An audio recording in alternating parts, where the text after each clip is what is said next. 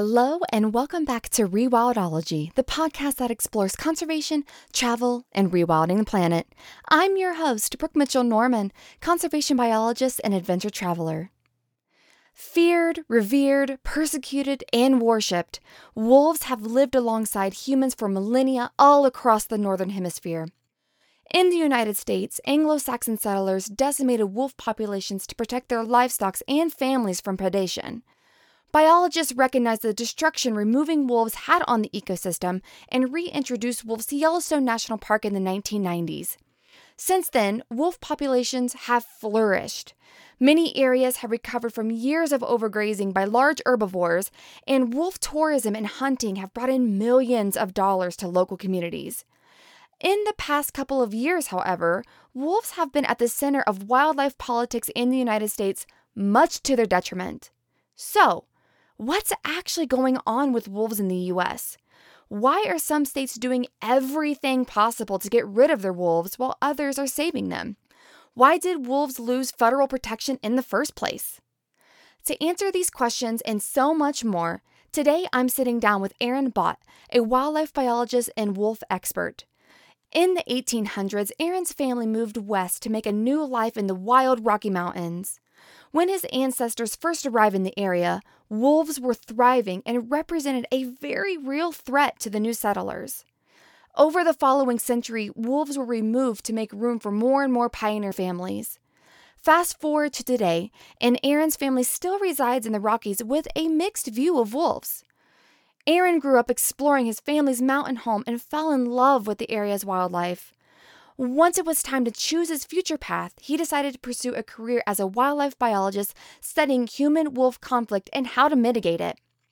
With extensive research experience and rich family history, very few people understand society wolf dynamics better than Aaron, and I'm more than excited to share our conversation with you. Get ready to finally have a firm grasp on the science and politics behind all of the headlines you've seen in the past year. If you're enjoying the podcast, be sure to subscribe wherever you're listening to be alerted when the next episode drops. Also, if you'd like to stay in the know on everything the podcast is getting into, head on over to rewildology.com and sign up for our monthly newsletter. I promise fun emails only. All right, friends, here is my conversation with Aaron. Well, hi, Aaron. Thanks again so much for coming on the Rewildology podcast. I've been looking forward to this interview for literally years now, being a predator expert myself. This is a topic that I've been tracking closely the past couple years, and I have not had the opportunity to sit down with an expert. So I am so excited to dive deep into this topic and just share your knowledge with everybody. So before we get to everything that you do now, let's go back in time and hear your story and your journey. What is your relationship to the wolf, and how did you get to where you are today? Yeah, absolutely. Um, so I have a very sentimental attachment to the American West. My family moved out here into the Intermountain Rockies in the mid 1800s. So for six generations, my family's been out here. They came across the Great Plains as Mormon pioneers and were really the first Euro Americans to settle the greater Yellowstone ecosystem as well as down through central and southern Utah. So this is a place that I call home, and it means a lot to me. I've never actually even been east of the Rockies, so I I want to live really? here forever. Ever? Yeah, I mean I've been to Europe, but in in terms of the U.S., no, I haven't been outside of the Rockies themselves. So. oh my gosh, I did not know that. Yeah, I guess if someone gives me a reason to leave the Rockies, then maybe I'll try somewhere else. But yeah, I'm pretty happy where I'm at. So I don't blame um, you. I'm not. I'm not leaving. So. yeah. but um, yeah. Anyway, my family is, you know, lived here for multiple generations. Worked on railroads, mining, farming, ranching. So I just have a really deep intrinsic connection to the landscape, and wildlife and wolves are a part of that connection. So my family in the Yellowstone ecosystem, they're very divided about how they feel about wolves. It's a very controversial topic. I've got family members that hate wolves. I've got family members that hunt wolves. I've got family members that don't think they're so bad. And I remember when I was five years old when wolves were reintroduced into Yellowstone in central Idaho. And being five, I didn't understand what the hype was about. I just know that there was a lot of wolf paraphernalia all of a sudden in Yellowstone. A lot of people were talking about wolves. My family were talking about wolves. And that made a lasting impact on me. I was I was very impressed by I guess wolf hysteria starting at a young age. And you know, like most 5-year-old kids, I thought wolves were cool.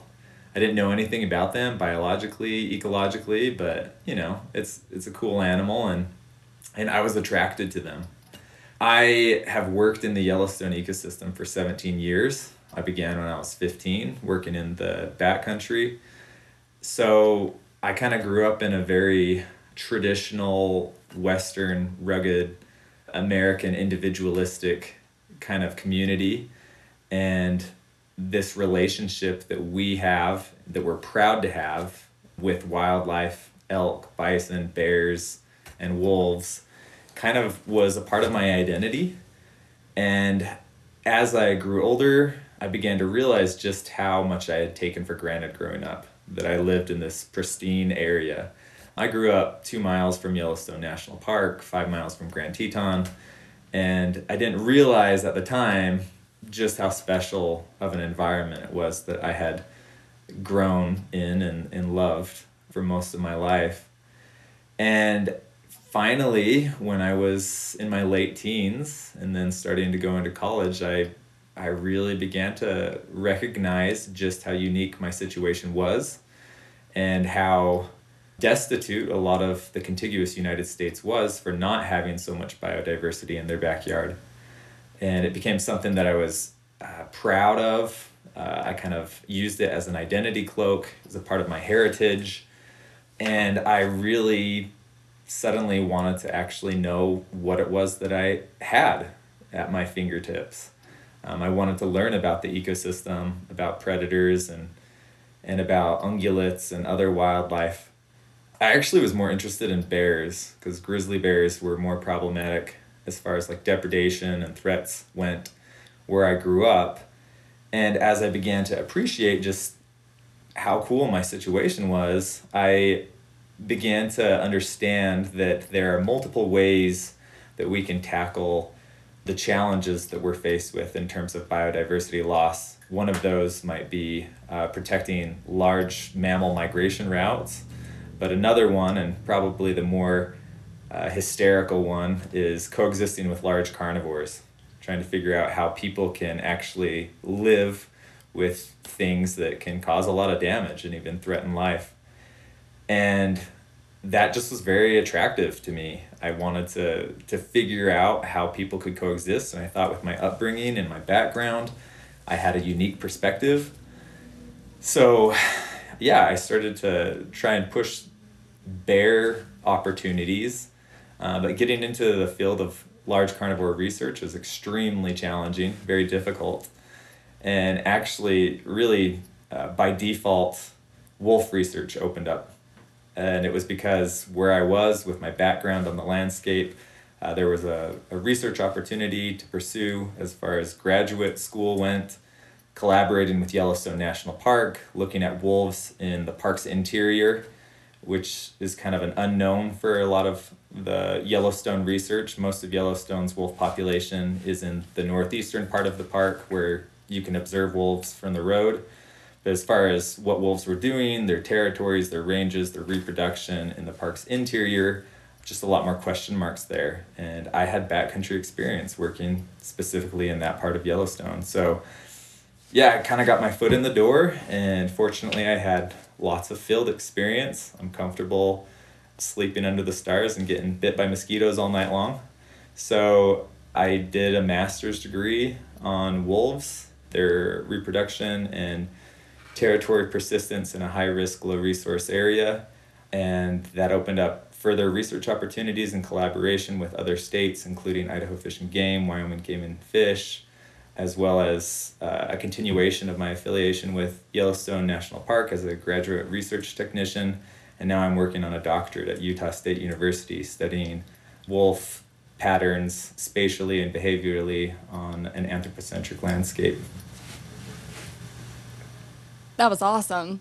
I mean, it's just like no wonder. Thank you for taking us through that entire step of what led you to today. And I want to just take a couple steps back for a second to really dive deep into this moment when you decided to take a right turn when you could have taken a left. So you told us that your family has some of them very negative views of wolves and some of them, you know, neutral or even positive.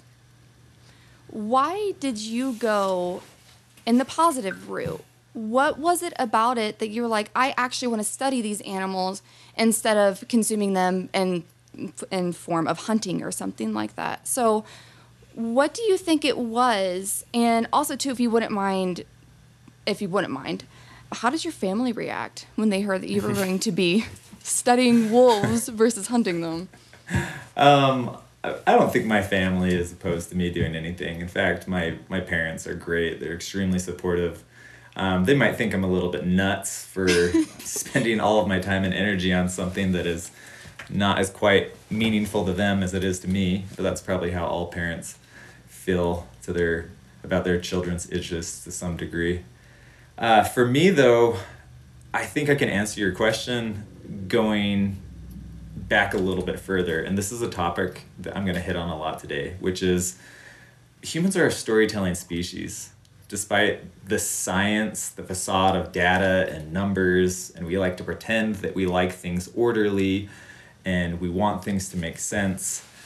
Ultimately, what makes our species unique is our storytelling. And at the end of the day, it's the stories that matter most and our values. And those values, those worldviews, those narratives that we tell ourselves, they're the most precious thing. And so I'm not going to try and beat around the bush here, but I'll tell you that the reason why I decided I wanted to research wolves is because I came to the realization that I like wild things and I like wild places. And I wish I could give people maybe a more monetary or economic metric to to measure and value the the worth of a wolf but for me it comes down to the fact that in an anthropocentric world where most of us are living and interacting with one another virtually most people don't get to see wild things like elk. They don't get to hear them bugle. Most of them don't get out into the forests. It's not at your backyard door. It's not right there for you to get out and, and appreciate. And wolves, I mean, sure, they've got a lot of incredible charisma, but one of the things that they mean most to me about is a symbol of, of wildness, wildness, wildness that is quickly disappearing in this modern world. And having grown up again in the Yellowstone area and appreciating just how cool of an experience that that is, having kids of my own, I want that wilderness propagated as much as possible.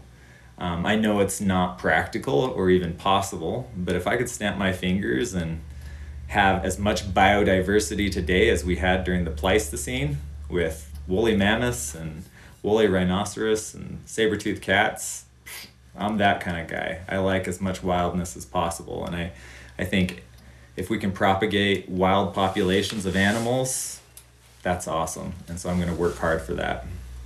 Mm. I love that you bring that up. So every once in a while, I'll do a solo episode on a topic that I really love. And the whole namesake of this podcast is the rewilding movement, you know, rewildology. And one of the top factors, which no wonder why I'm so attracted to it, is the idea of restoring ecosystems to the point that they can have apex predators back on the land because if you have an apex predator that's thriving, then that's a really good indicator that the entire ecosystem is thriving the way it used to as well. And I think it goes a line like that. You know, when you have a thriving wolf pack, then that means that everything else has to be in line enough for them to be alive and thriving and having pups and going on to the next generation. Because all the other factors, they're the first things to go. Naturally or human interventions, we'll just say um, the apex predators are the first ones to go. So, oh, yes, you're just speaking to my heart. I absolutely love it. I love it. I love it. I love it, especially growing where I did, where there are no predators. And then to see what the devastation is on white-tailed deer, doing to the areas and stuff is it's just I mean, okay, for example, my grandpa would never say I love you. And when we would leave his house, he would say, "Watch for deer." That was his "I love you goodbye." It was no, yeah, it was never. Oh, I love you. No, no, no. Watch for deer. And if any of my family listens to this episode, they're gonna totally laugh because it's such the truth. But okay, so let's get back to you. Um, actually, let's get to the wolves themselves.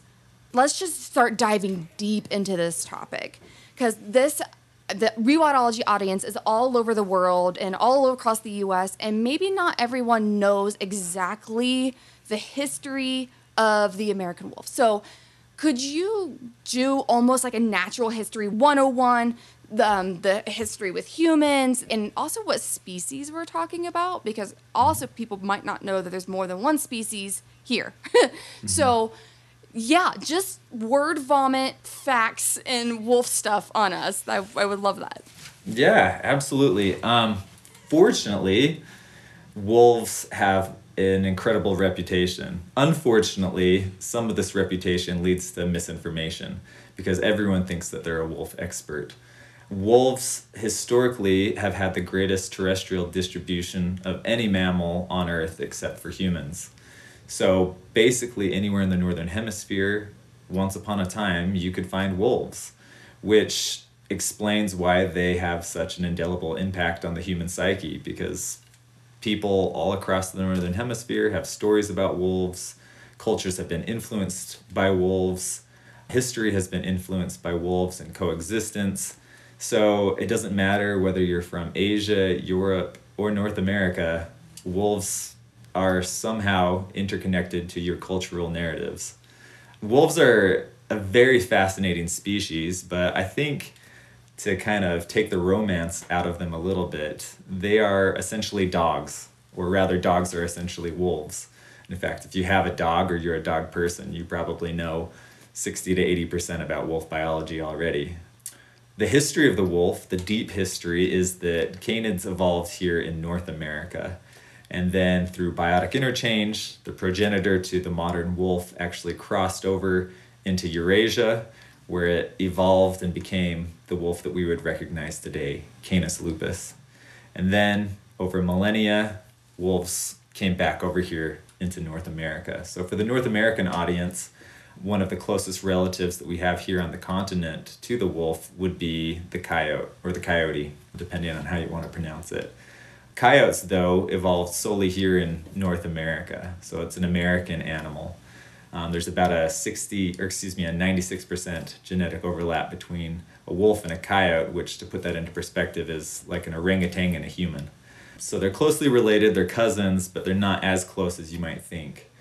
We do have another species of wolf actually here in North America, Canis rufus, and this is a highly contended uh, subject, but the red wolf evolved here in the Americas as well, alongside the coyote. So, uh, according to some of the best genetic research that we have to date, Canis rufus, which historically inhabited southeastern United States, is a distinct species. It's a lot smaller and more coyote like anyway.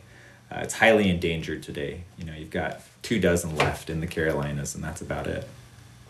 But Canis lupus, or the wolf that we all are familiar with, has an incredible range throughout the British Isles once upon a time, throughout Scandinavia, down through the Arabian Peninsula, all the way through Siberia and Japan, and then, of course, from uh, Alaska through Canada, down through central Mexico, and essentially ranging from the Pacific to the Atlantic in North America. So, this huge terrestrial distribution. The reason why wolves are capable of having such a great range is because of their number one superpower, and that is their adaptability. They are highly adaptive. They can occupy just about any kind of environment or ecosystem, from the deserts to the Arctic. And uh, their second superpower would be the ability to walk. They can walk great distances.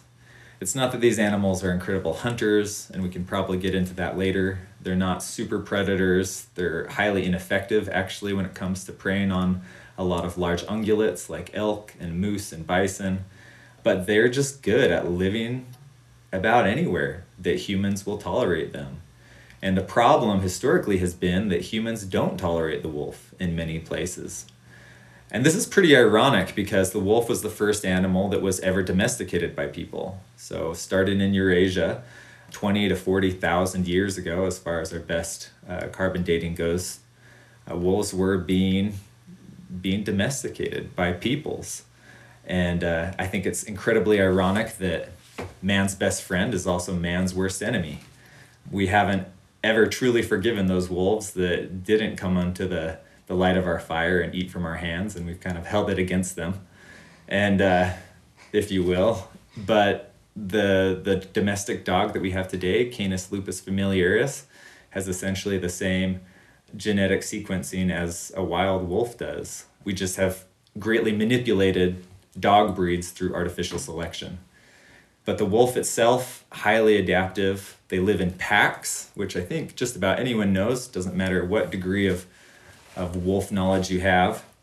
Um, but packs are not gangs of wolves, which I think a lot of people tend to assume. Um, they are a cooperative breeding species, just like humans are, which means you have essentially uh, a breeding pair of adults and then several generations of offspring being the most basic and simple form of a, a family unit.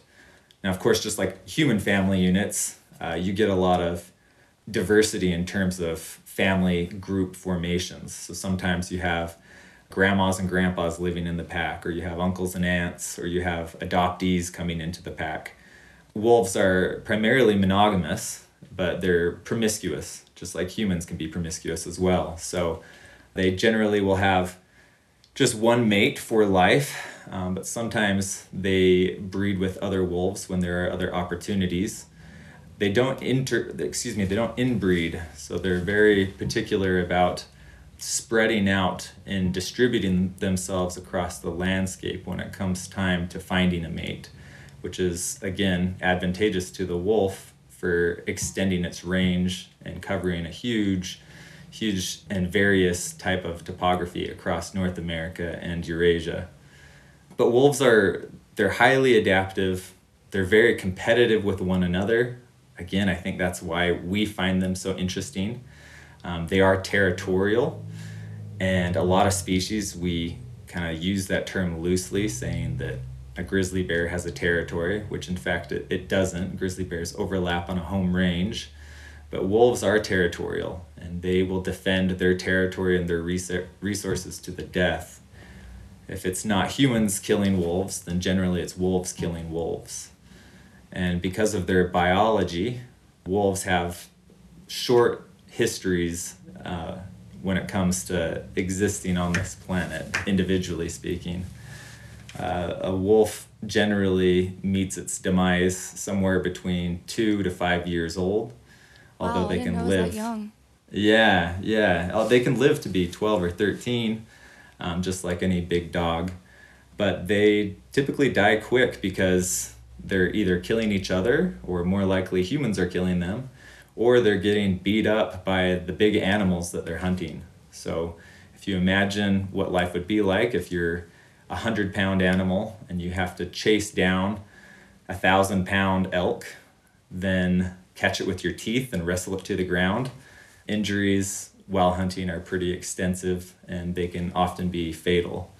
So, we've documented everything from white-tailed deer killing wolves to of course big animals like moose and bison killing wolves as well so it's it's a tough business being a wolf which i think is again one of the reasons why they're so fascinating to us as a species is our ancestors and also wolf researchers today acknowledge just how tenacious these animals are they're tough and life is not easy on wolves but nevertheless they can adapt they can persevere and they're also prolific. They're great at reproducing. They have one breeding cycle a year. They typically will breed sometime around Valentine's Day and then they whelp around tax day, depending on the latitude.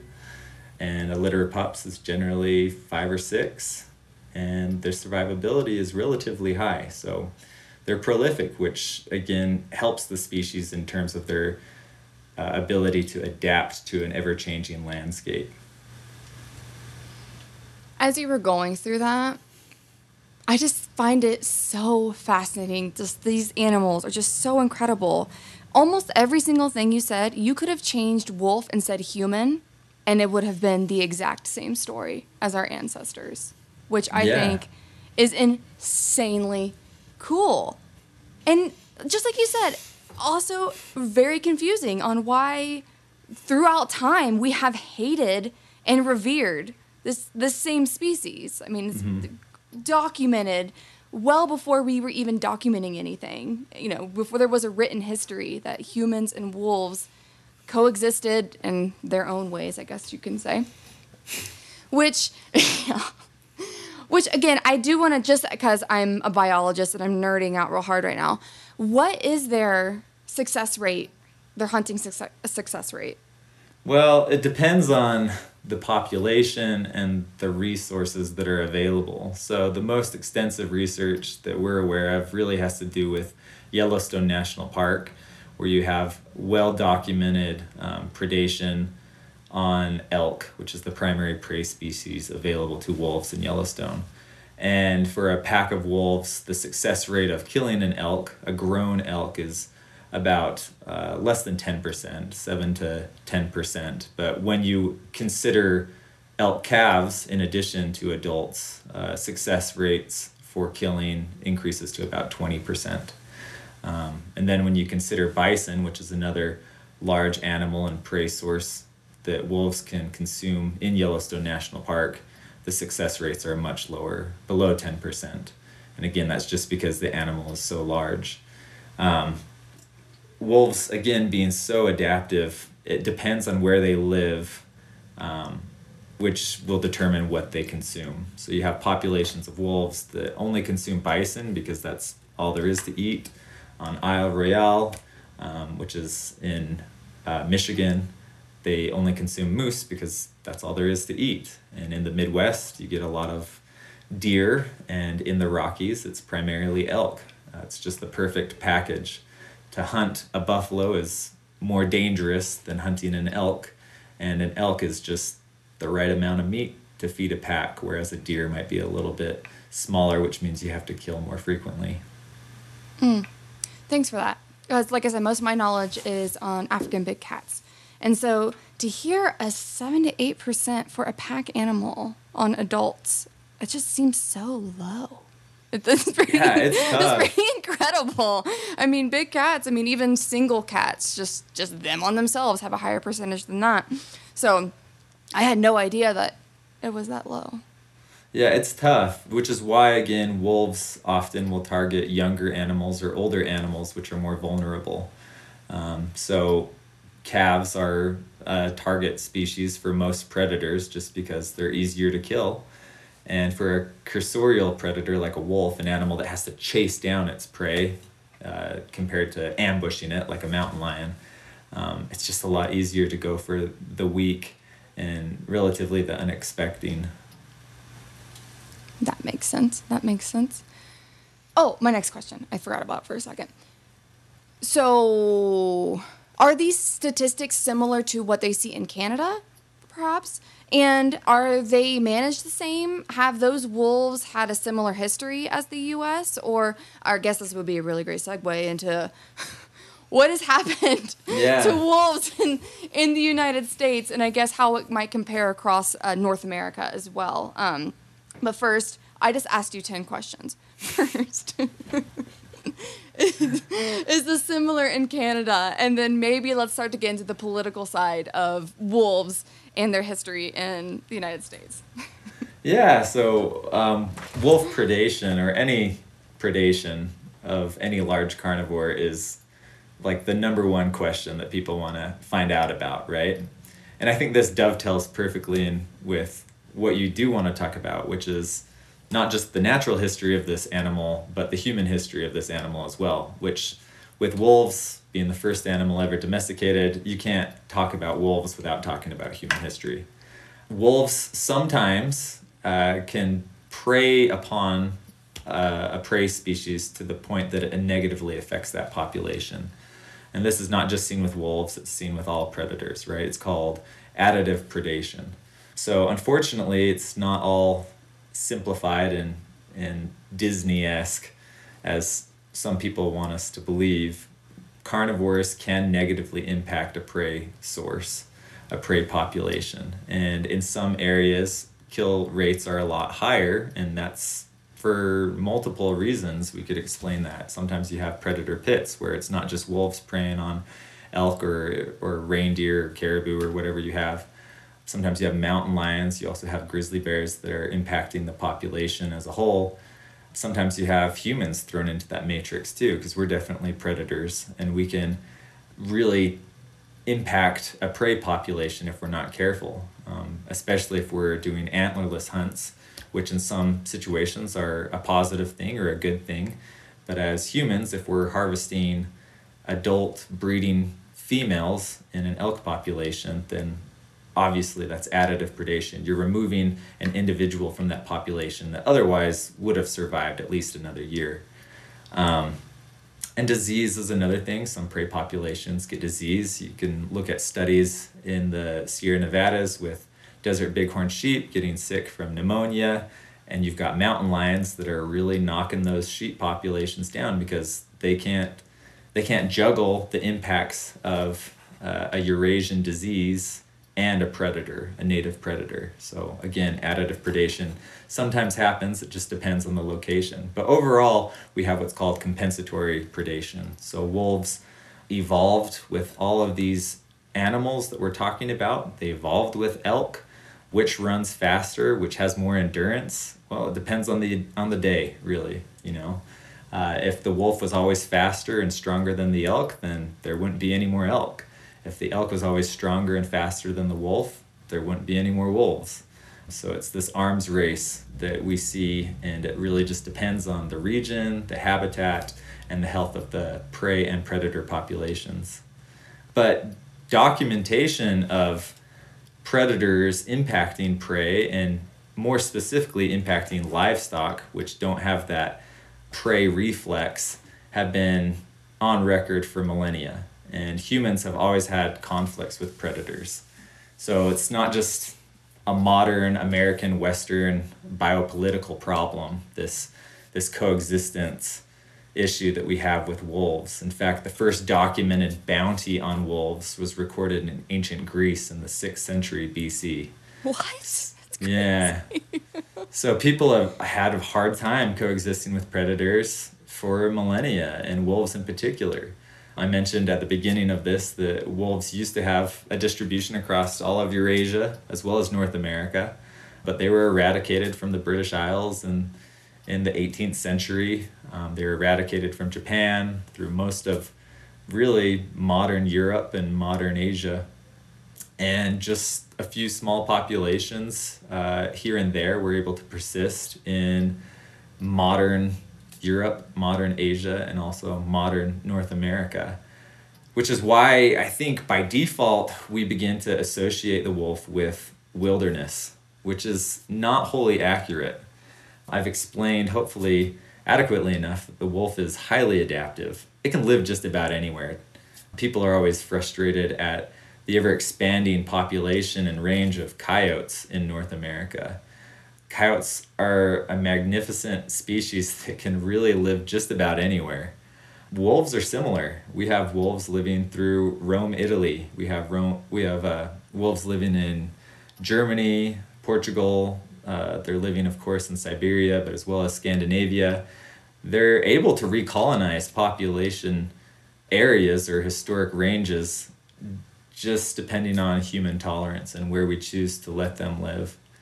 But humans, again, have had this big love and hate relationship with wolves for a long time. And even in North America, some indigenous tribes, they practiced wolf killing to the point of eradicating small populations in order to propagate prey species.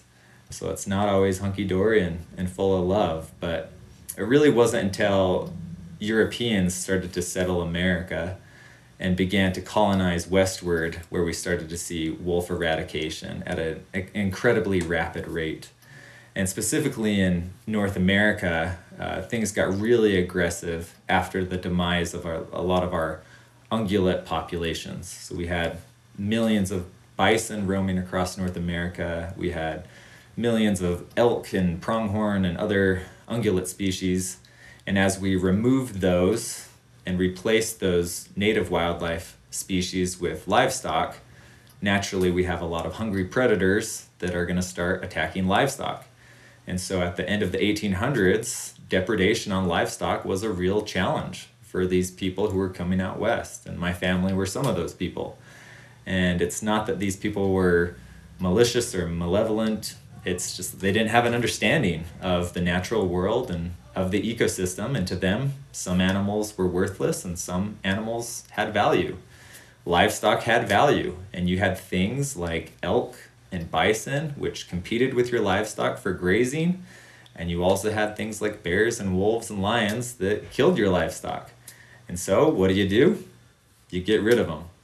So, beginning in 1915, the US government created a Bureau of Biological Survey which worked to eradicate predators, specifically the wolf from the West. And again, it's not that we hadn't been doing this for millennia, it's just that our methods got very, very effective. Primarily, the use of poison is what killed off the wolf. So, people have been trapping and shooting wolves for a long time, but as soon as we started to implement poison control, that's when we were able to successfully annihilate all of our wolves in the lower 48 states, with the exception of a small population on the Canada border over in Minnesota. So, were they using bait essentially? That was just okay with poison in it. Yeah, mm. so a lot a lot of the times it was strychnine. Um, other poisons like 1080 was developed, but when wolf pelts were valuable um, in the late 1800s, early 1900s, a lot of times you just shoot a buffalo or shoot an elk and then you'd uh, lace the meat with poison and then you'd wait a few days and go back and pick up the bodies that were there. Good God. Oh, that's such a graphic. Just just thinking about that. Well, I'm, yeah. I'm a conservationist, so other people are just like, fuck yeah, look at all those dead wolves. And I'm just like, I'm just like crying.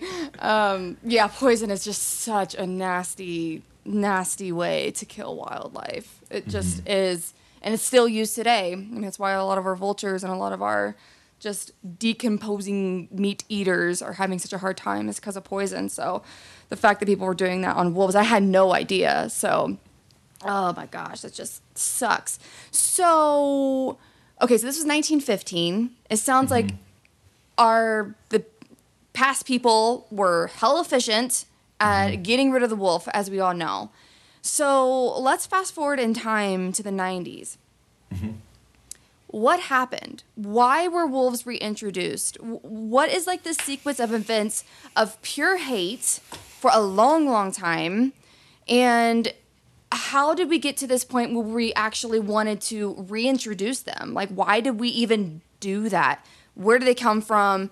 And what was that political situation that came after that? Because that political situation, I'm sure, heavily influenced what's been going on recently. So, mm-hmm. if you could mm-hmm. give us a little bit of context of just what happened between 1950 and the 1990s, that would be fantastic. Yeah, well, like I already mentioned once, humans like stories.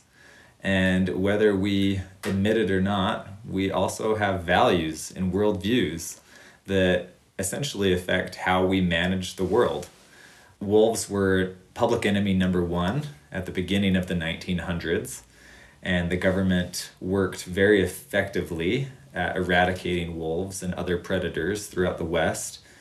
And by the 1960s, there weren't any wolves left, and people began to question whether or not we had done the right thing.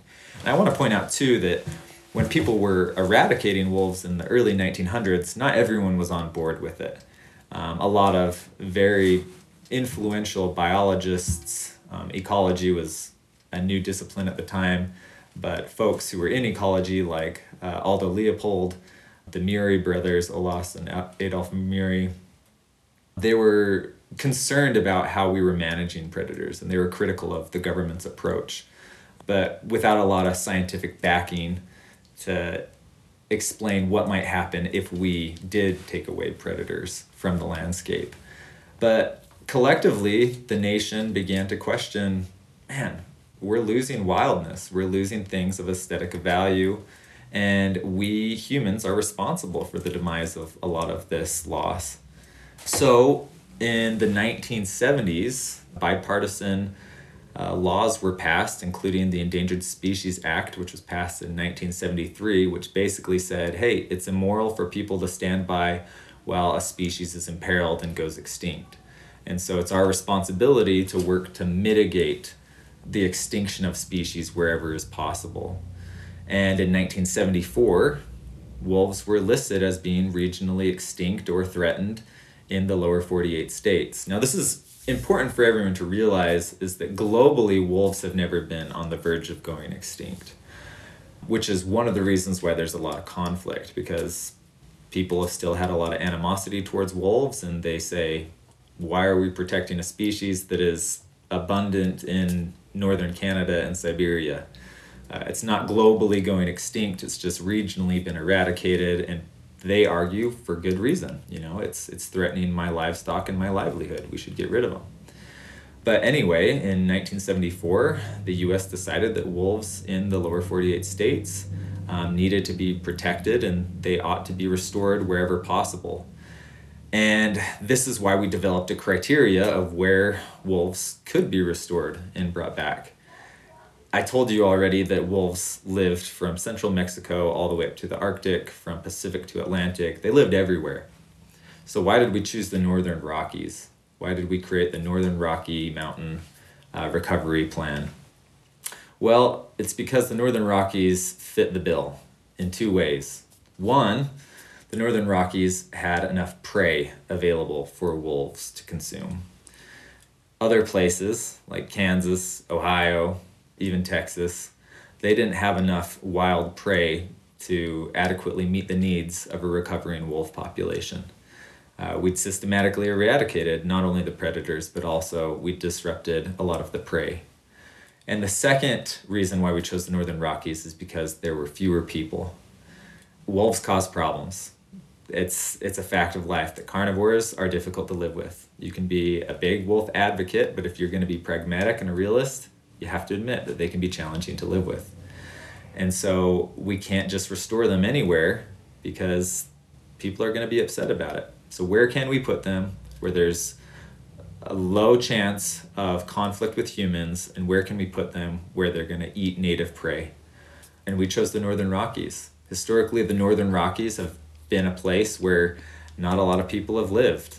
Uh, the reason why is because up until the last 50 years or so, people had to make a living outside. And in the Northern Rockies, if you're farming and ranching, it's a tough place to make a living. That's why my family, as Mormon pioneers, picked it because they didn't want to be bothered by anyone. So, all of that has since changed, and we'll get into this in just a minute um, because now we can build an office and work indoors, and we never have to go outside, and we have heaters and air conditioners.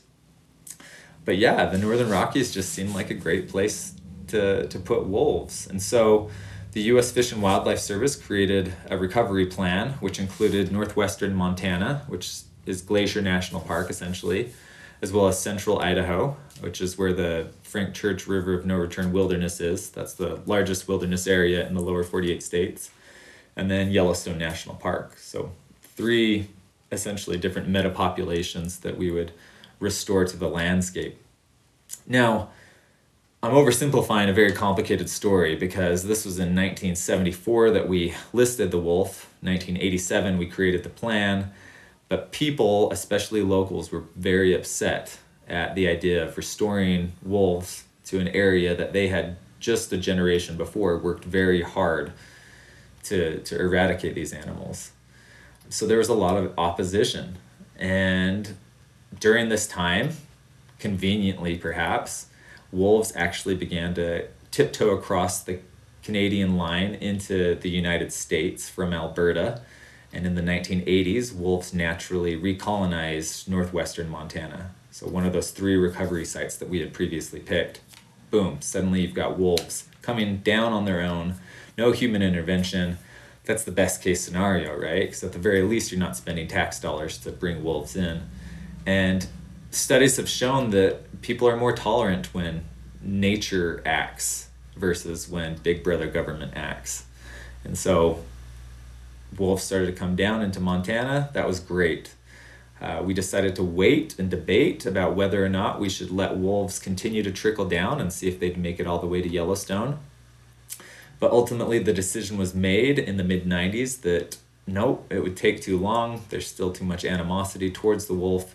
Uh, we need to bring wolves back down and uh, restore them to these two other locations. So in 1995 and 1996, uh, we caught a total of 66 wolves in Alberta and British Columbia over the two years and released them at these two sites. So 31 wolves were released in Yellowstone National Park and, and 35 wolves released into central Idaho.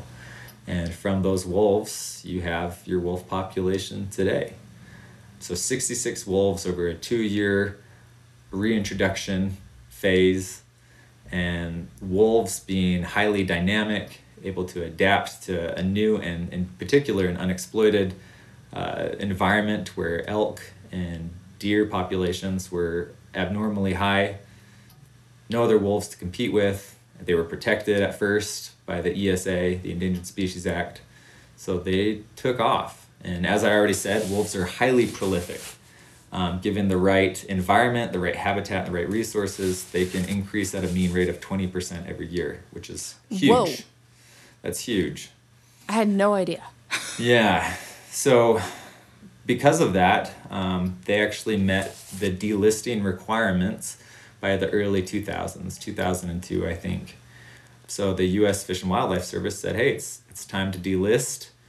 But folks were not all convinced that that number, which we had placed in the Northern Rocky Mountains, which was uh, about 150 wolves for each state, uh, Yellow, or excuse me, Wyoming, Idaho, and Montana, they were unconvinced that that was enough to have a viable population. And so legal battles back and forth, finally in 2011, um, attached to a congressional rider, wolves were delisted in the northern Rocky Mountain states, at least Idaho and, and Montana, and then 2017 they were delisted in Wyoming. So while we were fighting and hashing it out over whether wolves should be protected or not, their population continued to grow. And it grew well above the basement objectives for delisting. And at the beginning of 2021, there was an estimated 1,500 wolves in Idaho, 1,100 wolves in Montana, about 300 wolves in Wyoming. And that's with a harvest. So during the last few years, people have been harvesting 30 to 35% of the wolves out of the state annually. But again, wolves are dynamic, and so they're able to take that hit and continue to, to grow and remain stable on the landscape. So, I'm really grateful that you just brought this up. So, technically, they were delisted because of this rider that happened in 2011. Did I hear that correctly? Mm-hmm. Okay. So, then that means that the management of these populations were then put on the states. Uh, mm-hmm. Uh, correct? Yeah. Okay. So then what happened after that? So now it's up to the states to decide how these populations are managed. And so I'm assuming that every single state had their own plan. What happened after that? And then if you will also I guess maybe this might be a bigger question on how maybe wildlife is just managed in general in mm-hmm. this country. Maybe you could shed some light on that because I think that'll really set the grounds for having a conversation to what's happened in the past 24 months. So maybe yeah. yeah, just just educate us a little bit more on all of this and then let's get into what's happened recently. Yeah, so let's put a pause on wolves. I'm glad you stopped me there. So if you live in the United States, it's very important for you to understand how we manage wildlife most people, even wildlife advocates, don't understand how wildlife is managed. So let's break it down. Uh, when the founding fathers were setting up our nation, wildlife was not what they were thinking about. They were concerned about national security, setting up an economy. So wildlife was not it was not on their radar. So by default, through the 10th Amendment, um, which states that basically anything that isn't included in the Constitution will be managed at a state level by default, it is the states that are responsible for managing and protecting wildlife. So each state, it doesn't matter whether you live in Rhode Island, Hawaii, Texas, or Montana, each state has its own wildlife agency. Generally, they're fish and game agencies, but to make things just really confusing, each state has the own name, their own unique name for a wildlife agency. So in Montana, it's Montana Fish, Wildlife and Parks. In Colorado, it's Colorado Parks and Wildlife. Idaho is Idaho Fish and Game. Wyoming is Wyoming Game and Fish, etc., etc. So each state is responsible for managing its wildlife. And again, it really wasn't until the late 1800s when we began to realize that we were mismanaging wildlife. And this is in part because of uh, capitalization on wildlife for monetary gain.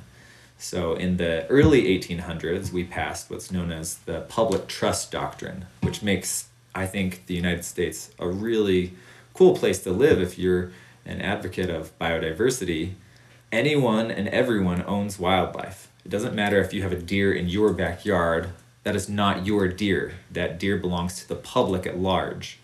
And we have to have a government responsible for managing the wildlife on behalf of the public at large. But because the deer and the bison belong to everyone, you had market hunting in the 1800s, where all you got to do is have a gun and some bullets and you can make yourself a good living by going out on the plains and shooting animals and then selling the meat or selling the, the hides. So in the late 1800s, fortunately, we started to create policing agencies, fish and game agencies that work to protect wildlife. Suddenly, you have to buy a hunting license in order to go hunting. You got to buy a fishing license in order to go fishing. Um, that way, we can control the populations for not just current generations, but future generations. So, everywhere in the United States, wildlife is managed at a state level. There are a couple of exceptions. One is we have migratory bird treaty acts. So, birds migrate, and in the early 1900s, we decided to create an act that protects birds that migrate. And the federal government helps oversee the migratory bird populations in the United States. We've also created species of special status. So it doesn't matter what the population is doing like, we decided as a nation that they're charismatic enough for us to not hunt them. Um, those are like your marine mammals, um, your wild horse and wild burro populations, and your golden eagle and bald eagle populations. So those are always and forever protected because they're charismatic. And then we created the Endangered Species Act. So whenever a population is deemed imperiled, the federal government, the U.S. Fish and Wildlife Service, steps in to help manage that population in tandem with the states. That's how it should be. They should cooperate together to try and bring this imperiled species back to a point of recovery. The mission is once the population is no longer threatened or imperiled, management of the species goes back to the states the states have to have some kind of proactive management plan to make sure that that, that species doesn't go extinct or imperiled once again.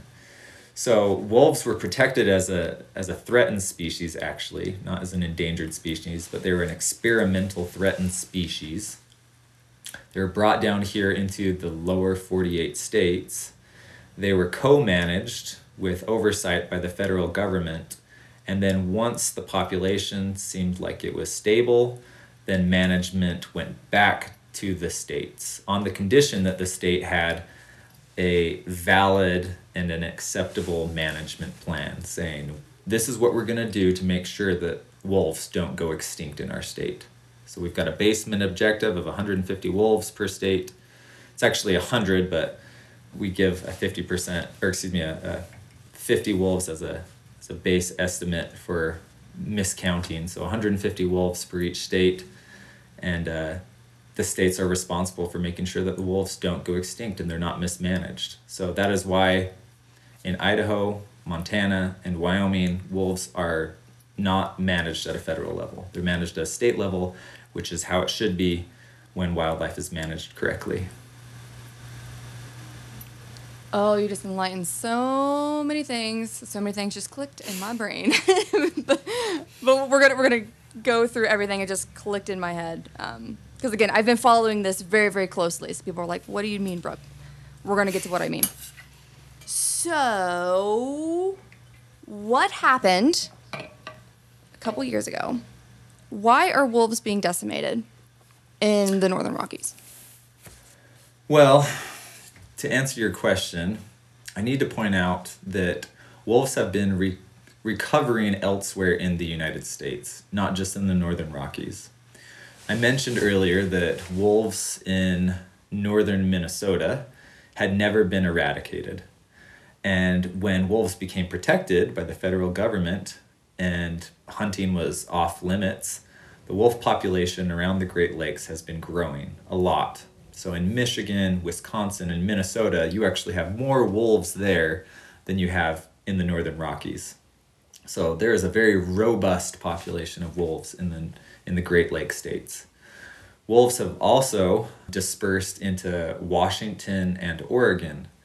So wolves in eastern Washington and eastern Oregon are technically delisted, but the states continue to manage them as a species of special status. So they're not being hunted over there, but you do have growing populations in the Pacific Northwest. And wolves are born to walk, right? That's one of their superpowers. So you put a radio collar on a wolf and it'll walk a thousand miles in less than a year. They just they move. They do a really good job of it. So we've had wolves occasionally dispersing through Utah. We actually have a wolf pack right now in northwestern Colorado, which is an interesting subject. Maybe we can talk about later. Oh, we're getting to that. Okay. I'm in Colorado, so we are talking about okay. that. So, but first, keep going. And and then um, we have wolves in the Southwest, in Arizona and New Mexico, that were actually reintroduced in 1998 as a part of the Mexican gray wolf recovery program. And I probably should have hit this earlier, but it's important to realize that because wolves have such a great distribution, because they're so adaptive, that just like people, you don't actually have a lot of differentiation between species and subspecies. So, one of the biggest arguments that I get from people who are opposed to wolves is they say that we reintroduced the wrong wolf to the Northern Rockies. It's the wrong species. It's bigger, it's meaner, it's nastier. And because they're Canadian? Is that because why? they're Canadian, yeah. So, so I oh. know when people are, when they hate wolves, if they say it's those damned Canada Greys. I know what kind of I know what kind of person my audience belongs to uh, if, if they're starting to talk like that. And it's very important for us to realize and recognize that wolves actually are more like a monophyletic clade, which is just a complicated way of saying that there's no barrier on the landscape that is going to stop one population from breeding with another population. And because they move so much, you don't get distinct species because there's no isolated populations for extended periods of time. So the best you could maybe argue is that at the extreme distal ends of their range, you have some phenotypic, some physical characteristics that are different than in other areas. So if you think about your Arctic wolf, right, up north on those beautiful uh, nature documentaries. It's still a wolf. Technically, it's still Canis lupus. It's it's a gray wolf. It's just a subspecies. So in the Southwest, we have the Mexican gray wolf. We just often call it the Mexican wolf, but it's still Canis lupus, Canis lupus baileyi. It's a subspecies. It's slightly smaller because it adapted in the desert versus, you know, living off of elk and bison in the Rockies, etc. But everywhere you go, it's essentially one species. A wolf here in Montana is the same as a wolf in Scandinavia. It's the same species. It's just like humans. You can't say that an American is a different species than a Scandinavian. We're all the same species because we're capable of moving great distances and interbreeding. So the average wolf is about 100 pounds. That's, that's the size of a wolf here in the northern Rockies. If you go down into the southwest, it's about 80 or 90 pounds, so slightly smaller, again, because it's adapted to its environment. That was all a tangent, but I think it's important to realize that the wolf, when I'm speaking about the wolf, I'm talking about wolves all across America. They've, they've been recovering, they're growing in their populations. And outside of the northern Rockies, wolves have continued to be listed as a threatened species or a recovering species. So even though the population is greater in the Great Lakes states, they have continued to be protected by the Endangered Species Act. Now, this changed when in uh, January 5th, 2021, wolves were delisted everywhere from the United States. So, everywhere wolves were suddenly removed from the protective status that the ESA creates. This doesn't include the Mexican wolf population, which is still a recovering population, but everywhere else they're suddenly delisted. And as a biologist, I have to admit that I want states to manage wolves because that means that they are recovering, and I think that that's how the system ought to work, especially for a species that is as dynamic as the wolf. And when you look at the Midwestern states, I would argue that their population is sufficient to have them be delisted. But just barely, in on February 10th of 2022, a federal judge overruled the U.S. Fish and Wildlife Service and said that nope, wolves need to be relisted as a threatened species because there are too many loose definitions in terms of recovery, which is why the Endangered Species Act is problematic, right? I love the Endangered Species Act, but there are some gray areas, some technical terms that we really need to define better. And one of those terms is recovery. What does recovery mean? Is it X, the population is no longer threatened of going extinct? Is that recovered? Is it Y? It has re inhabited all of its historic range? Is it Z? It's now occupying all of its possible current range, right?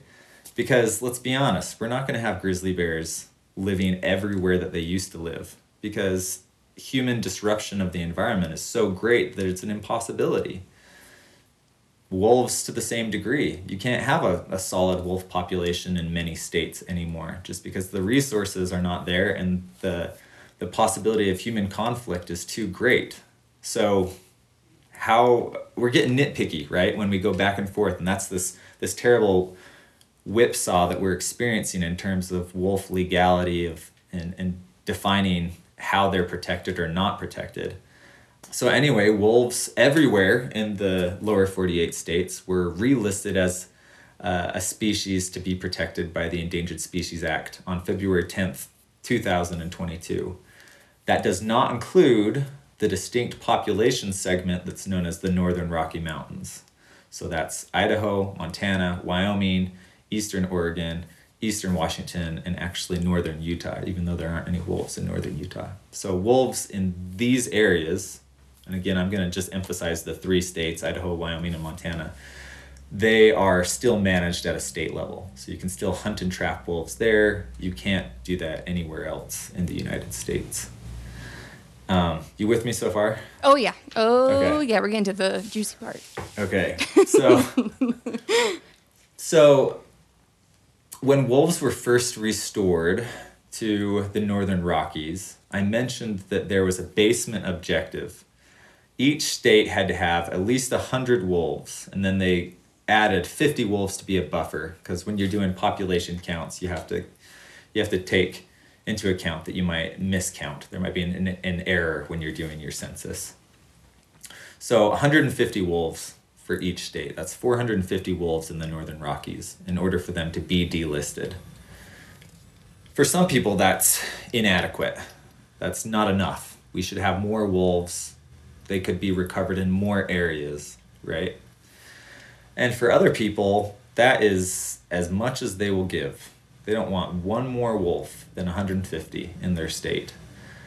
And again, this goes back to human values, and I have to I have to be careful here because I really understand and respect what a lot of my family and friends that are opposed to wolves believe, which is, hey, the federal government brought wolves back into my backyard. Why didn't they put them somewhere else? I didn't want them here. And you can't tell me that my granddad was wrong when he said wolves were evil and problematic. So I don't want wolves here.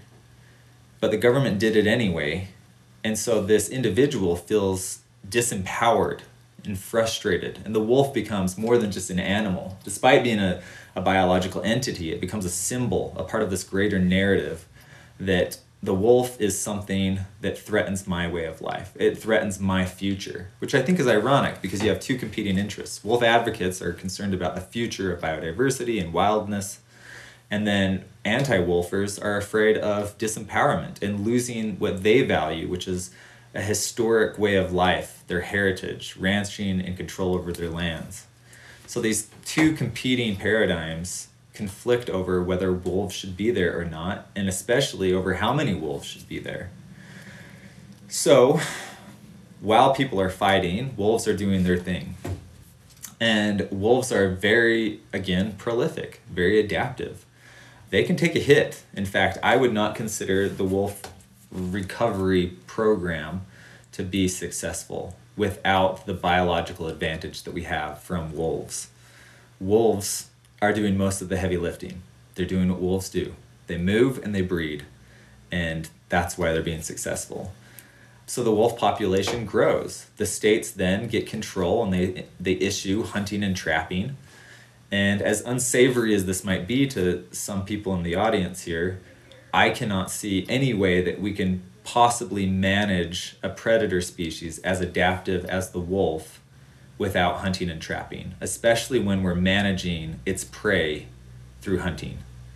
It doesn't make sense for us to limit the number of deer and elk on the landscape, but not limit the number of predators that can just as easily subsist off of your cattle and your your pets even because again these animals can they can move into urban areas and they can live in in the shadows and cause problems just like coyotes so, as unsavory as it might be for some people who disagree with trophy hunting, I just don't think there is realistically a way we can coexist with these predators that are so prolific without some kind of human intervention. And most of the time, that reverts to hunting, right? Some kind of lethal control.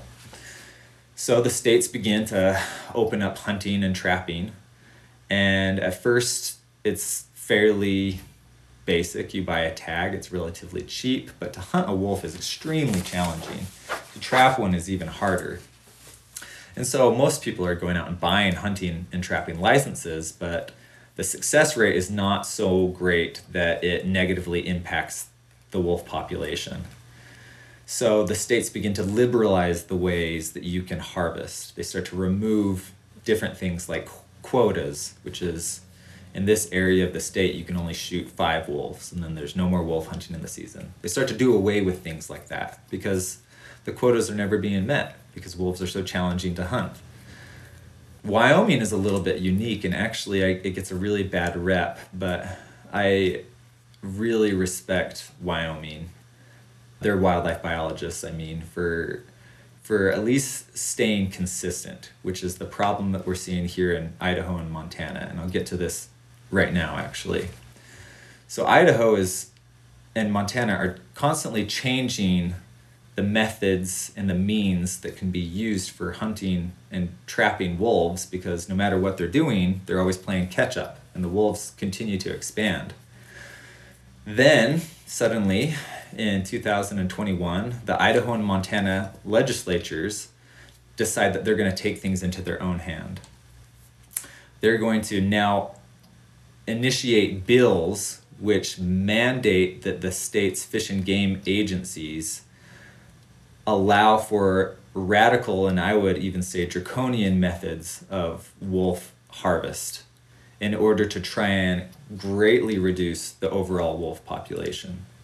So these methods include hunting at night, using night vision goggles, chasing animals down and running them over with four wheelers or snowmobiles or trucks, in some places hunting over bait snaring seasons are greatly extended um, which overlaps into the whelping or the, or the pup raising season it also can disrupt other recovering species like grizzly bears because they overlap in these areas and you're going to catch a bear in your snare whereas if you're only snaring in the wintertime bears are hibernating. Basically they just pulled the plug saying hey everything except poison is essentially illegal now is legal now. So you can do whatever you want. Our objective is to reduce our population to as close as we can to the basement objective, which is 150. Now, that's that's bad for a lot of reasons. And as of right now, I think north of 500 wolves, five to 600 wolves have been harvested in the last, I don't know, seven or eight months. That's a lot of wolves. And the reason why is because the methods of harvest have been liberalized. It's, it's draconian. And what's most frustrating for me is it's putting a black eye on ethical hunting, which I know some people think that that's a paradox, but I don't believe it is because humanity evolved to hunt. And we've, we've been connected to nature for a long time through hunting. But now you have people hunting unethically, and it's causing a lot of problems for the rest of the hunting community. And most frustrating of all is you've suddenly empowered politicians who are making they're they're practicing as biologists. They're pretending to be biologists. Each state has its own wildlife agency which is responsible for managing its species, its its wildlife populations appropriately. And these states were adapting and they were doing a good job at managing their wolf population. They, in fact, in Idaho, they had just barely instituted new ways and longer seasons, more extended and more creative ways to try and mitigate wolf depredation and to control an expanding wolf population. But then the governor and the legislatures went in and they created what I think is an offense to the public trust doctrine. They didn't allow for any public processes to determine input, what the values of the people were, because again, the wildlife belongs to the people, not to any specific individual and not to to a governor. And now it's it's been dictated how wildlife will be managed, how wolves will be managed in Montana and Idaho. This opens up a whole bunch of problems, I think, for future wildlife management issues because the politicians are not practicing biologists, they're not scientists I don't think that they should have the ability to usurp the public processes that and the scientists' uh, knowledge and expertise to determine how wildlife will be managed. Wyoming is different because Wyoming actually created an 85% of their state is a no wolf zone, which at the time seemed incredibly draconian. And to some people, it might still seem very, very draconian. Um, wolves are only permitted to be in 15% of the state around the Jackson Hole and Grand Teton and Yellowstone area. Any wolf that leaves that part of the state can be shot on sight without a license. It's basically treated as, as vermin. It's a predator free zone, right? That seems malicious, but at least it's been consistent. So Wyoming has historically been able to maintain a relatively low wolf population about 300 wolves, which includes the national parks and the Wind River Indian Reservation. And they only can harvest 40 to 50 wolves every year which again if you're anti wolf hunting at all i'm never going to convince you that that's that's okay but you should at least be able to accept that that's more reasonable than open season mass slaughter on wolves in idaho and montana. Any time of year you can hunt you know pregnant females pups etc the chaos and the craziness that is in Montana and Wyoming is just it, it's hysterical. And at least Wyoming has been able to stay consistent. And they have a season that is set during the latter half of the year where you're not hunting the pups you're not hunting the pregnant females and you have a quota. And once you've shot 40 or 50 wolves there's no more hunting in the state but now in Idaho and Montana essentially it's open season year round any way you can get a wolf, you can get a wolf. And again, that that visceral whiplash that goes back and forth of wolf management is extremely disruptive and very upsetting to biologists and to professionals who are trying to responsibly handle an issue that is already controversial.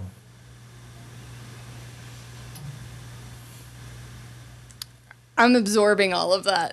That was incredible. So that is where the statistic came, where you said all these headlines that Idaho and Montana plan to decimate their population by 90%. So if their population was around 1500 before, then they're trying to get to the 150 as before because if they do that, then it's going to be back under federal control, which they obviously don't want. So they want to get it right to the point where they have absolutely no wolves and well, in their sense, they have the bare minimum wolf that Big Brother doesn't come in and take over. Essentially, mm-hmm. was the plan.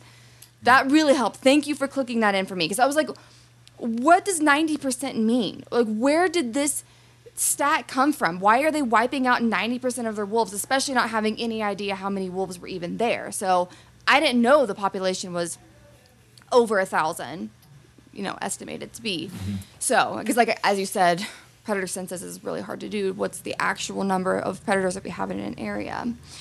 So, I mean, how were these governors? Was it a writer? Like, how were they able to completely just jump our the way that our government is done by with the people and their decisions and and also what do you think is going to happen after this so this big slaughter i don't know what is it still happening i don't mm-hmm. seem to have is okay the other day i went on instagram and i just every once in a while like to look at just hashtag conservation just to see you know i like to really engage and, and meet people and there was this person that just had a dead wolf it was holding a dead wolf and was like go slaughter them all or something like that with hashtag conservation. And I just like wanted to punch them through the phone. I'm just like, like you that's not conservation. And I remember I understand hunting. I, I understand the harvest, you know, just just the idea of using hunting as a way for conservation. I will mm-hmm. I completely understand. I understand why people might be mad about that. I get both sides. But I will never demonize hunters, especially the ethical ones, like you said. And I know a lot of ethical hunters. I have family who hunt. And my sister makes the best deer jerky you've ever had in your freaking life. So, like, I get it. I understand. I will never say that someone's bad because they go out and harvest whatever it is for their family, especially when it comes to subsistence hunting. I will never be mad about that. But what do we do about these freaking governors? Like, how do they how do they have that right? And is there a way for us to stop them, or or what's going to happen now? Well, I should say that doing things like this, where a politician or a group of politicians overstep their bounds, especially regarding wildlife and conservation management, this situation is not new. This is not unprecedented. But this is very noticeable this is very alarming because it is so noticeable and because it's so controversial. Other bills are often passed, but most people don't know about it, where the, the legislatures pass some kind of bill or, or directive that dictates how the wildlife agency in that state will manage a certain species of wildlife. Coyotes is a perfect example. A lot of states see coyotes as problematic. A lot of legislatures say, hey, wildlife agency, you're not going to manage these to conserve them, we're just going to consider them as as vermin, as problematic, right? So this is not unprecedented. And I think that that's actually advantageous to us if you're concerned about this because this ought to be noticed now and we ought to be paying attention to whenever this happens so that we can say, hey, this is not okay. Governor X, you are the boss of a wildlife agency. You spend millions of dollars every year to hire these people and to let them do their jobs, and then you completely go over them. And in the case of Idaho and Montana, their state wildlife agencies were opposed to these bills. They even wrote to their governors and the legislatures saying, "Don't do this. This is we do not recommend this. This is bad science." But it didn't matter. It didn't change anything. So we as a society need to start noticing more and calling out politicians when they are ignoring their own people. They're ignoring their own people. This is not like it was an outside group, some wildlife activist group that is trying to manage the wolf. This is their own state agency. And the politicians are saying, you're not doing enough. And I ought to have put this in earlier in our conversation, but wolf predation can be additive in some locations. I already talked about that but overall, Montana and Idaho's elk populations are at or above their objectives in every single unit. So that means there are at least as many elk, if not more elk now than there were before the wolves were reintroduced. That's great. As far as livestock depredation goes, I deal a lot with, with uh, ranchers and depredation issues. I get it. If you're an individual that gets hit by a wolf that you didn't want there, that's that's an emotional reaction that it doesn't matter how much money or how sweetly I talk to you, we're never gonna like be able to bandage that injury completely. People are gonna have animosity towards wolves. But overall in Idaho, I think it was like 0.2% or 0.02% of, of livestock depredation that was documented and confirmed was actually happening from wolves. So the amount of depredation on livestock is so insignificant. So it's very reactionary which is why I, as a biologist, really, really, really want to talk about the real wolf. I'm tired of the hysteria. And it's ironic because I told you that even to me, the wolf is a symbol. It represents a, a wild America that is quickly disappearing. So I'm fighting for it. I acknowledge that. But as a scientist, I see that this is an animal which is neither sinner nor saint. It is it's just doing its thing. And it's we who are in conflict. We're the ones who are in conflict over how we manage or mismanage wolves. The wolf doesn't even care about us. It's just doing its own thing. And it's just very important for us to share truthful narratives about the wolf in order to try and deflate some of the hysteria. Let's not talk about the wolf again as some saint. It it is not it is not some godsend. It is definitely not from hell. It's just an animal trying to live on the landscape. Let's talk about it. Let's be real about the problems. Where there's additive predation in certain units, let's fix that. And that's going to require removing wolves or mountain lions or whatever else we have in that area, or reducing hunter tag limits, um, harvesting quotas. If there's depredation in an area, if wolves or grizzly bears or whatever kind of predator you're dealing with is coming into a no no occupancy zone, then let's remove them. This is what is so interesting about wolves is because they're so adaptive. We have ecological carrying capacities, which I think most of us are familiar with. That's basically on the landscape. There are only so many resources that can support a population. Once you use up those resources, then your population can't grow any larger. Well, with wolves, they can eat just about anything, they can live just about anywhere. So instead of a carrying an ecological carrying capacity, we have social carrying capacities, right? There are places where wolves can't live because we don't put up with it as society. And that's that's okay. Like we have to accept that as a society.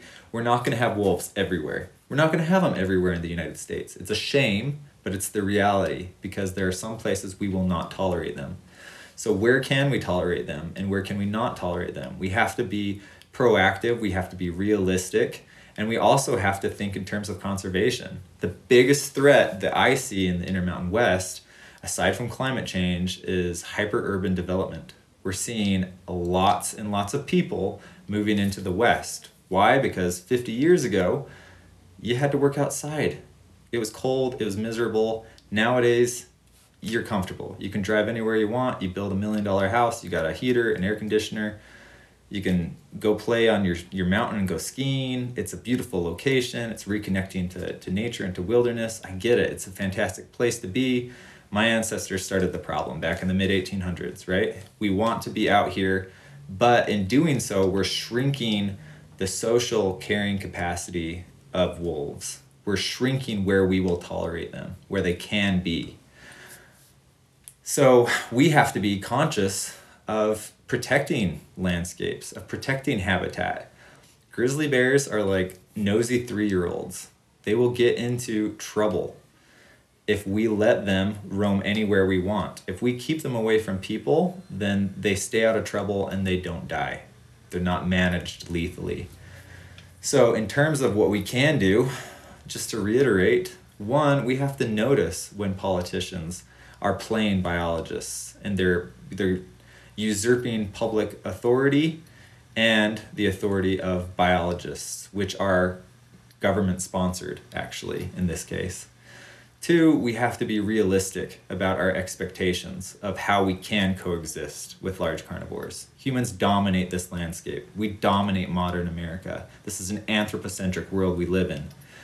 We can't continue sprawling our urban environments into wild environments and not expect us to shrink the coexistence level of tolerance that we have for these large carnivores, which dovetails with the third point, which is conservation of habitat. We have to be we have to be thinking about where we recreate, how we recreate, and how we develop our our habitat. And being in Colorado, just to see how much development has happened since I moved here in 2015 is disgusting. I mean, there's really no other way to put it. How many suburbs there are now around Denver that didn't exist just five years ago is absolutely insane. And I'm starting to see it more and more in the mountains with these big, these people that have tons of money, the mass exodus out of California and all these other areas. People have money and they are building these homes in wild places, and then they freak out when they see a coyote or the rare chance that a bobcat happens to go through. I mean, mountain lions are, gosh, and under so much persecution just because they're just trying to make a living and they do thrive in this area. I mean, there's so many times online you'll see somebody posting a mountain lion in Boulder, just right up the road from where I am, as if it's a bad thing. It's just like, come on, that mountain lion's not doing anything. Like, it's literally doing nothing. But then there becomes this mass hysteria, like you said. And it's like, well, you built your house there. Your house was not there five years ago. That that's been that mountain lion's habitat and its mother's habitat and you know whatever for generations. And you just happen to build your home there. You need to learn how to live with the wildlife that you decided to move in with, essentially. Mm-hmm. And that's been one of my biggest just angers, I guess, of this state. And it's just growing so rapidly yeah, which before we move to Colorado, because that's like the perfect segue with wolves in Colorado, is there anything that we can do about the slaughtering going on in Idaho and Montana before we move to Colorado? Well, I think the, the first thing anyone can do is you have to be proactive in your own state wildlife management. We were just talking a second ago about how people want to move closer to nature, right? This idea of nature. You know what? There isn't at its root anything specifically or intrinsically more unique about the Rocky Mountains than what used to be in the Midwest or the East. Land is beautiful, nature is beautiful, and you can find it anywhere you want. And I get it. I I'm totally guilty of wanting to move closer and closer to what I think is shrinking. And ironically, I am one of the people who is strangling this ideal of wilderness, right? We want to be able to purchase our little slice of paradise. I totally get it. I can't fault anyone for wanting to do that. But I think that there has to come a time when we are temperate enough to say, you know what? I'm going to live in a city where I can be happy enough to just commute to wild places. And perhaps even more importantly and more radically for your audience who doesn't live in the West, we have to begin to appreciate our own backyards more. Um, this is a sentiment that I recently encountered while reading a, a biography on Aldo Leopold, the father of modern wildlife management. And he was really pushing hard this idea that we can't shoulder the burden of conservation on public lands alone because the majority of this country is owned by private citizens. And if we just say, hey, I've got national forests out west, I've got BLM land, I've got national parks, life is good, I'm going to work to protect those areas. That's not sufficient. It's not good enough. Instead of having one Yellowstone ecosystem, we should have 10. Why is it the last one? We should have them all over the place. And that begins with this idea of rewilding and appreciating our backyards. And how do you begin appreciating what's in your backyard? Well, start to work with your agencies locally. Start to work with your own states. I don't care if you're in Virginia or Rhode Island or Kansas or wherever. Find out how your wildlife is being managed. Participate in the public processes of how wildlife is managed. Most states hold public meetings where the biologists get up and they say, hey, these are our recommendations for how we should manage our white-tailed deer. Anyone have any thoughts? And at most of those meetings, there are four or five people attending. That's it. Wouldn't it be great if instead we had four or five hundred people who actually cared about the wildlife in their backyard? If we can begin to do that, then we can look locally at uh, improving the integrity of our political and wildlife management system. I, I strongly advocate that. It starts close to home. Because if you are living in Colorado or California or Florida and you're writing to complain to Idaho and Montana, frankly, they're not going to care about your opinion because it's not your home, it's not your state. And I can appreciate that too. Um, unfortunately, the best we can do is try and put as much pressure as we can upon these states and appreciate the real complexities that are there. I wish that I could give you a silver bullet, and I'm sure that people in your audience will be frustrated that I can't. But no, there's not a way that you can, like, like collectively choose to not go to Idaho or Montana, and therefore you're disrupting their economy by not bringing your dollars in. That's not going to happen, right? Like, if you decide to to ban a trip to Montana because you're disgusted with wolf management there it's not going to change anything because Yellowstone will have more visitors than ever this year because that's how the world's population is growing and that's how we behave. So, the best that I could say right now is to follow realistic, scientific based news, throw your voice in, demand that people manage wildlife responsibly based on science, and you have to be careful. It's not just anti wildlifers, it's a lot of pro wildlifers that sometimes jump to histrionics. And best of all, to be proactive at a, at a state level, at a local level, and be involved with how wildlife should be managed because ultimately this is a, a public resource. It, it belongs to you, and you have to decide how it's going to be managed and protected. Love it. That was perfect. And the perfect segue to publicly managed wildlife that happened to be on the ballot, which happened to be the wolf, which happens to be in Colorado.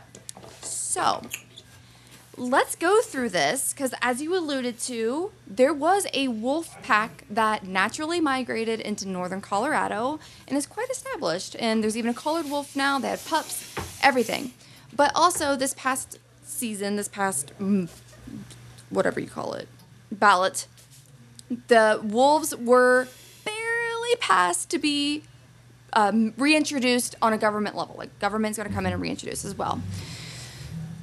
Could you take us through all of this? Maybe what your thoughts are? Is reintroduction necessary? I mean, I really don't have much of an opinion one way or the other because I don't know what to think personally mm-hmm. myself because reintroduction just like you said, Big Brother comes in. Are people going to be really mad that we are bringing wolves in against their will? Are they going to be happy? It did pass the ballot, and there is already a pack here. So I'm personally confused in my own feelings. I mean, I love that wolves are here because I am pro wildlife, pro predator. But I'm one person with a biologist view that understands predators really well. So, what do you think about this whole thing? And I'm just, I'm your neighbor. Like, this is mm-hmm. whatever's happening here is going to affect, I'm sure, neighboring states as well. So, please enlighten us on, on this whole issue topic. Yeah, so to give you background, Colorado's historic wolf habitat, Colorado actually has the largest elk population in the lower 48 states. Um, the western front, the western part of the state, it's got great excellent wild Rocky Mountain wolf habitat. Um, because wolves used to be here once upon a time, they were eradicated in like the 1940s. The state decided to offer up a ballot box initiative to get people's opinions on whether or not the state should reintroduce wolves. Again, it was once a native species. Um, the state wanted to decide whether or not folks wanted wolves back. This is really unique because elsewhere it's the federal government which has been dealing with restoring imperiled species on the landscape. This would be the first time ever that a state decides to restore a species that is native back to its historic range. So that's why this is such a big deal. It's because it's not the federal government that's doing this. This is Colorado Parks and Wildlife some different advocates, wolf advocates, and biologists really pushed hard for this idea, saying, hey, it would be fantastic if we brought wolves back. What a cool idea, what a novel experience. Um, it would restore the environment to some degree, um, the ecosystem to some degree. Let's bring wolves back. And so uh, at the end of 2020, Colorado voted on whether or not they wanted to have wolves come back. Now, I want to say this up front. Some people who I think are wolf advocates, or at least relatively well educated, they say that they didn't vote for it or they didn't support it because they don't like the idea of the public determining wildlife management issues, which is a stupid, stupid sentiment because the public in this country vote on everything. And it doesn't matter if you're not, doesn't matter what your background is, you have the opportunity to, to vote on national security issues, you have the opportunity to vote on uh, economic policies. So for us to say we shouldn't do this because the public isn't the public aren't wildlife experts, I, I think that that's just ridiculous because that's democracy, right? Like it's right. how we run. It's how we run our country. So uh, I understand the concerns, but yeah, like we have bigger fish to fry than than wolf restoration in terms of national security, and and yet we're letting everyone vote on those issues. So yeah, ballot box initiative. They did. They decided to uh, ballot box biology, I should say. Um, does the public want to bring wolves back? Yes or no? It was that simple. And the public voted yes. Now, that's great, but uh, before the vote, um, there were project- projections that about 84% of the state's population supported wolf recovery. But after the vote, there was only a, a slight margin by which the vote passed. I think it was like a 50.6% majority. It was super, it almost didn't go through. It was super right, close. right. Which, this is why I'm super alarmed. I'm, I'm very alarmed by this because if you have that many politically and publicly active citizens who are opposed to the wolf and the ones that are advocating for the wolf are relatively few in number when it comes to voting day, then it goes to show that the community at large, at least the the stability of the community is mostly, or at least a large portion of it is opposed to wolf restoration. And I would hate to see wolves brought into a state where there's so much animosity because I don't think it's fair to the species. I hoped that Colorado would have been more mature in accepting wolves back on the landscape. I hoped that they would have had a better uh, turnout when it came to voting on the issue. I, I hope that there would be more support, but frankly, I'm very disconcerted by by the amount of opposition compared to the the amount of support for wolf restoration in Colorado. Like you, I'm an advocate for biodiversity. I want wolves everywhere that they can be. But I also don't want to send them to their own destruction. right. I don't want I don't want to set up a project that is bound to fail due to human sentiment and animosity. So this is an issue that I mentioned earlier was brought up during the restoration of and recovery of wolves in the northern Rockies. Should we be bringing wolves back? Like should we just let them recolonize on their own? Um, there's a pack in Colorado. Actually, just a couple years before a wolf reintroduction into Yellowstone, a wolf from northwestern Montana made it all the way down almost to Jackson Hole on its own, which created a big stir because should we be bringing them in if they're going to just come down naturally? There's science that shows there's more social tolerance for predators that naturally recolonize versus government intervening but I also am concerned and appreciate the concerns of others about the viability of recolonization, specifically on a Western anthropocentric landscape. 85% of Wyoming is a wolf free zone. You can't have wolves. So the fact that a wolf pack made it from the Yellowstone ecosystem down into Colorado is a miracle. Yeah, it's like mind blowing.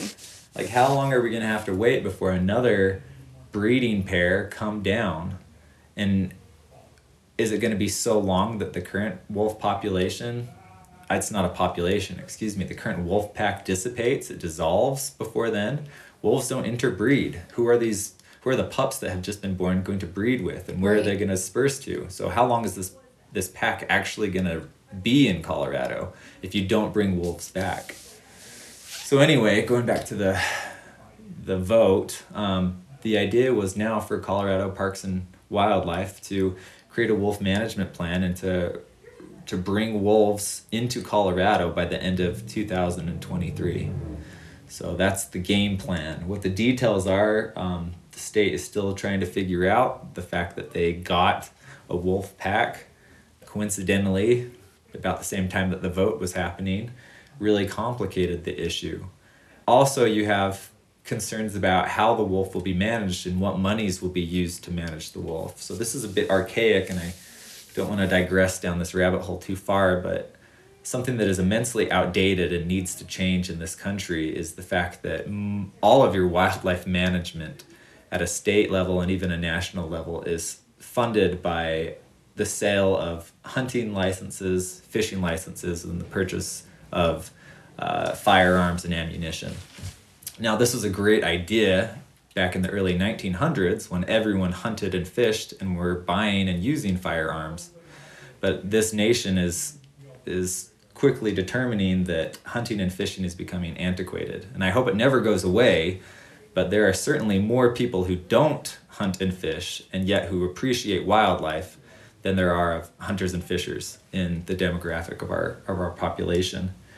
And I think that if we are going to continue to fund wildlife conservation effectively, then we need to start taxing uh, non consumptive wildlife recreation and, and outdoor recreation. So I don't know if that's taxing binoculars and bikes and tents, etc., and then having a, a percent go to wildlife management for each state or, or however you want to see it. But right now, it's just your hunters and anglers that are footing the bill for the biologists to do their research.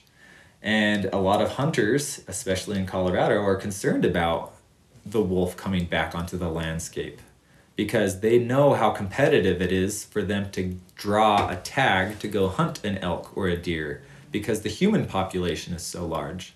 So hunters are already competing with each other aggressively to try and get an opportunity to hunt and now you're going to introduce another predator on the landscape, which is de- going to decrease their odds of drawing a tag. Naturally, they're they're disinclined to support or at least be in favor of wolf restoration in Colorado. And I'm speaking generally, right? There are hunters right. and, and ranchers who are actually not opposed to this. But the state has to decide if they're going to have hunters and anglers foot the bill for wolf restoration, which is something that a majority of them are opposed to. And if they don't foot it, then where is this money going to come from? Is it going to come from taxes elsewhere? Maybe Colorado has already determined this, but at the last time I was following the conversation, they hadn't. They were trying to figure it out because it's going to be expensive, and yeah, it costs a lot of money to manage wolves. So who's gonna who's gonna pay that? Ultimately, I hope wolves recover everywhere again, I'm I'm an advocate of wolves, and I also believe I'm a firm believer in the possibility of coexistence, because the greatest hurdle we have to overcome is the myth of the wolf. That's not to downplay the size of this mountain that we have to overcome, because the myth is is really hard to break down, but we're trying to chip away at it and say, hey, wolves are adaptive they're dangerous, like all other wildlife species are dangerous. They're the least dangerous of our large carnivores in North America. We almost have no attacks, but that doesn't mean that there won't be attacks ever. That's something that we have to come to appreciate and decide if we want to risk that or not as a population. But we also have to decide what wildness and biodiversity means to us as a nation and what sacrifices we're willing to make in order to, to try and diversify and improve our environment and to restore predators to the landscape, native predators at that. It's it's just so many good intentions, so many good ambitions. I just hope that we're able to one make the the good decisions, and two, I also hope that we're able to um,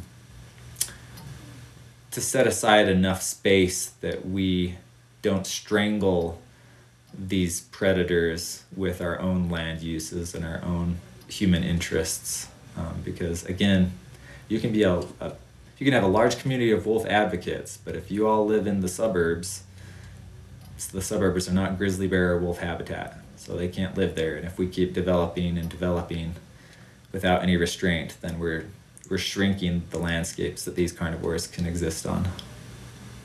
I think the next natural question then would be how do we coexist with them?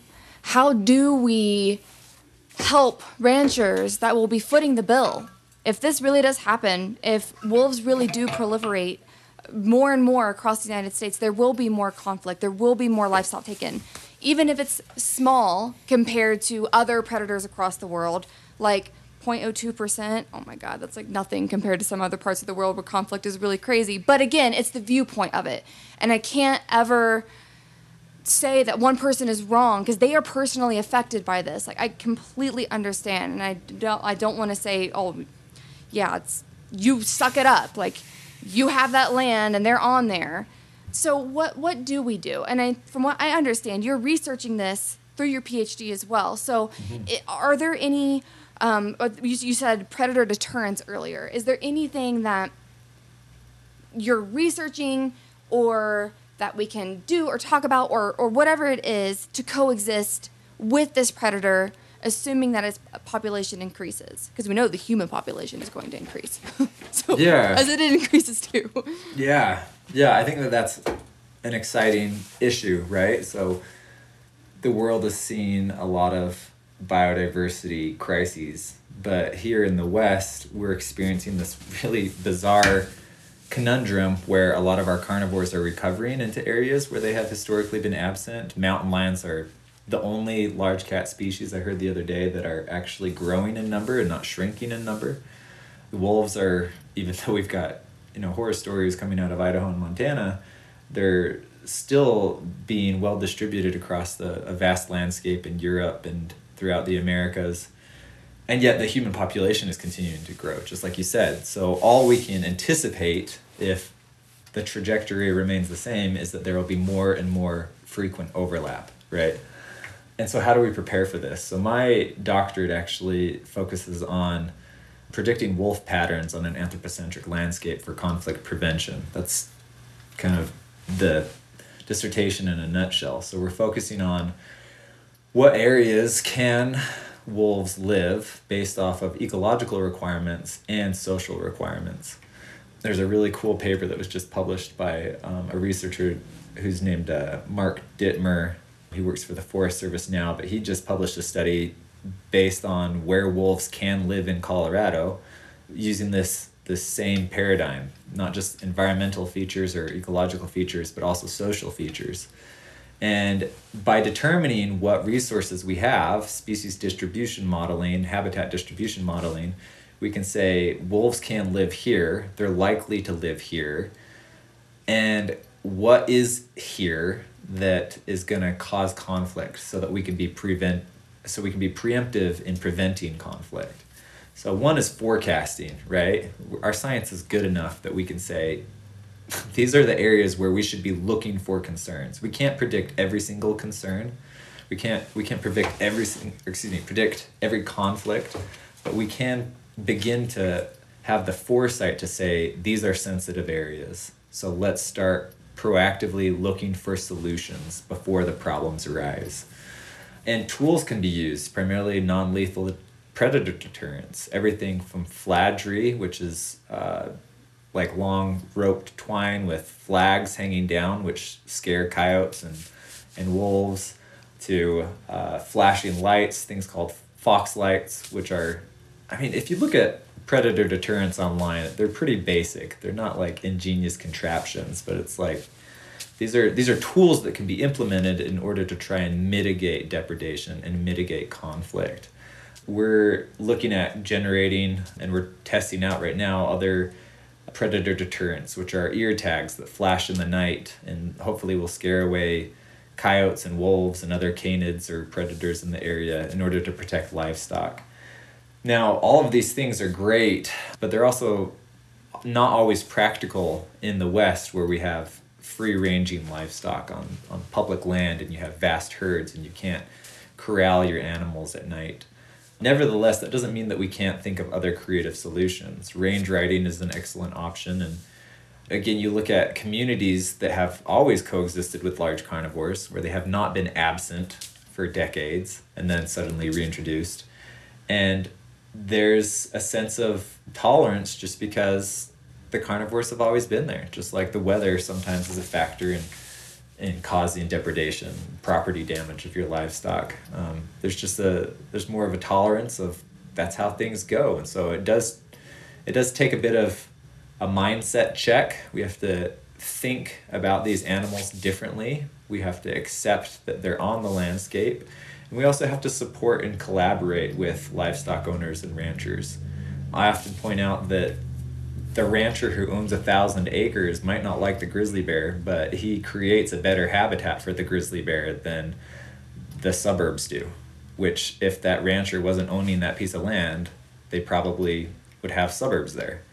So we need to thank the ranchers. And sure, I get it. I can respect and appreciate the fact that they have the hard job of not getting rich, working with livestock outside when it's cold, wet, and rainy and snowy. And then they have to coexist with a predator that they want so bad to go away. So we can become affiliated with local conservation groups, even big ones like the Nature Conservancy, that try and collaborate with these landowners and support them so they don't feel alienated, so they don't feel disempowered. Give them a voice and then react to their issues, their problems, their conflicts individually. So don't make it an us versus them thing. It would be so much more fantastic if we as a society could cooperate and if we could show some civility, some respect, and some concern and do our best to offset the negative impacts of carnivores to try and make these these ranchers and these farmers' lives a little bit easier. Yeah. It is going to take a big mind shift, and it's also going to take a big mind shift, just like you said, for those of us who are in this field, who are big advocates for wildlife. We have to reach over on the other side. We have to shake hands. All of us are stakeholders in this all of us are stakeholders in wolves being here on the land. It doesn't matter if we want to trophy hunt them, it doesn't matter if we want to just have them to take wildlife photos. It doesn't matter if we are the rancher. All of us are a stakeholder, and we need to come to the conversation together and understand each other's sides so that we can have a open dialogue and come to an actual management plan where everybody can at least felt like they were heard in some way shape or form so I completely agree with that. Sometimes the people who are the most anti hunting or anti consumptive are sometimes the scariest, and then the other way around. Like sometimes the people that are the biggest hunting advocates are sometimes also the scariest. So it's like, let's all come together because this is a very controversial topic, and somebody's going to lose someday. And let's just hope that it's not a whole entire wolf pack that mm-hmm. is lost at the end of the day too because at the end of the day if we keep fighting they're going to die essentially mm-hmm. we're seeing it now we're seeing mass slaughter because we did not stand up and talk to our governors enough and from everything that you so kindly explained to us like we have a part of this as well and so get involved in your local government like i'm going to figure out when my next wildlife meeting is too so that i can go say that but have my part in you know being a, a predator friendly person but also understanding the other side. Like how can i get involved in this conversation and just listen? Because i've never talked to a rancher here. I've never done that. But and so they they have every single right. Like yeah i might understand wolves i might understand predator biology but i don't own a thousand head of cattle. I, I don't know what that's like and i have no right to judge you for you not wanting wolves so Aaron, oh my gosh, thank you so much for just sitting down and taking us through all of that because that was a lot. And uh, like I said, I've been wanting to have this exact conversation for a very long time now. And I had the opportunity to ask you everything I wanted, which thank you. And of course, if anyone listening has any questions, I can definitely pass along their, um, their questions. But on that note, if somebody does want to get a hold of you, or if you happen to be in Yellowstone and they want to be like, hey, Aaron, what's up? Is there a way that people could possibly get a hold of you and maybe continue this conversation further? Um, yeah, I have an Instagram account. It's just my name. So it's C underscore Aaron Bott. And uh, yeah, I love I love talking to people because my supervisor in Yellowstone, I think, points out uh, very poignantly that we don't educate people about wolves because they already have their minds made up about whether they like them or whether they dislike them. But we can always have discussions with them. And I, I really feel strongly that having these discussions can only improve the civility of a very controversial subject, and hopefully we can move forward in a positive way. Couldn't agree more. That's why I wanted to have you on and talking about both sides because we have to talk about both sides. We can't just talk about wolves. We also have to talk about people. So, thank you so much, Aaron. Thank you. Hey, thanks again for listening to this episode of Rewildology. If you like what you heard, hit that subscribe button to never miss a future episode. Do you have a cool environmental organization, travel story, or research that you'd like to share? Let me know at rewildology.com. Until next time, friends, together we will rewild the planet.